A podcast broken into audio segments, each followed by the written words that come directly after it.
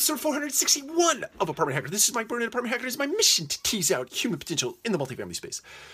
So before we get started, I want to give a quick shout out to several new members in the Apartment Hacker community. And first, thank all of you who are sharing the content. Um, I really appreciate that. That means a lot to me. Um, and I look forward to engaging with you know our, our existing members and our new members. Uh, so if you have a question, please uh, shout it out in the comments below. But I want to welcome Allison Richards, Jordan Satterfield, Christian Henderson, Leslie Alt Mathis, Judy Davis Boulay, uh, Wendy Olson Tucker, uh, Kim Upton, Mia Hurley, and Laura Valenti Webb. Welcome to the Apartment Hacker community. I really appreciate the fact that you're here, and uh, to the extent that you engage, I love it. All right. Uh, so what we what we're going to talk about today is uh, front row culture and the difference between a front row culture and a culture where it's just you know let me maybe sum it up this way.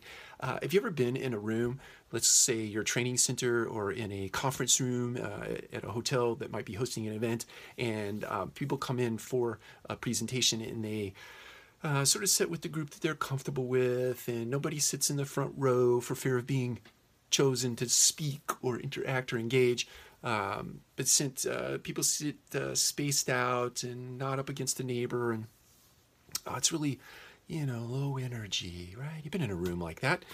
Versus a room, let's liken it to sort of NAA or IREM or OPTECH or AIM, uh, where uh, everybody's standing out in the foyer right before the grand ballroom doors open, and you've been there, right? The energy is like off the charts, you're going to explode if you can't get in the door.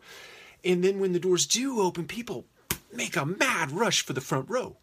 And they don't care that they're sitting next to people that they don't know. They're just squeezed together because they're there to engage. They're possibilitarians, right? They're explorers, they're futurists. They want to get information that they can take back to their team, to their organization, they can employ to maybe differentiate, differentiate themselves uh, versus the competition, right?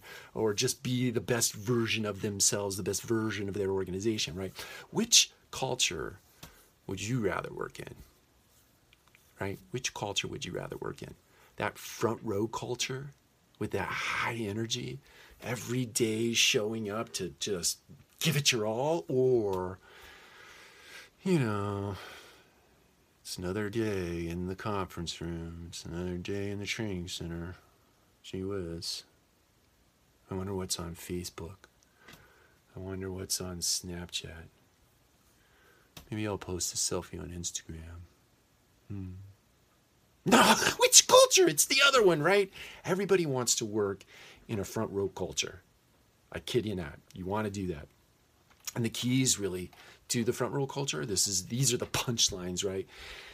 I think it really comes down to one or two key things. So obviously if you don't already have a front row culture, you have to be the change you want to see in the world, right? Like Gandhi says. Um, and you have to exhibit that high energy, um, mindful, intentional, thoughtful um, presence about yourself that drives a culture like that.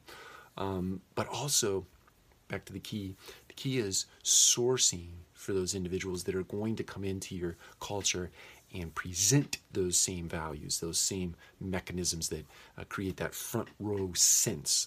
Uh, the other thing is you cannot accept entropy. So, meaning you can never let that slip. So, you source for people, you bring them in, you train them, um, you support them, uh, you put them in the right seat uh, on the bus doing the right stuff so that they feel empowered and they feel uh, full of energy when they come to work every day. And then you never allow that to slip.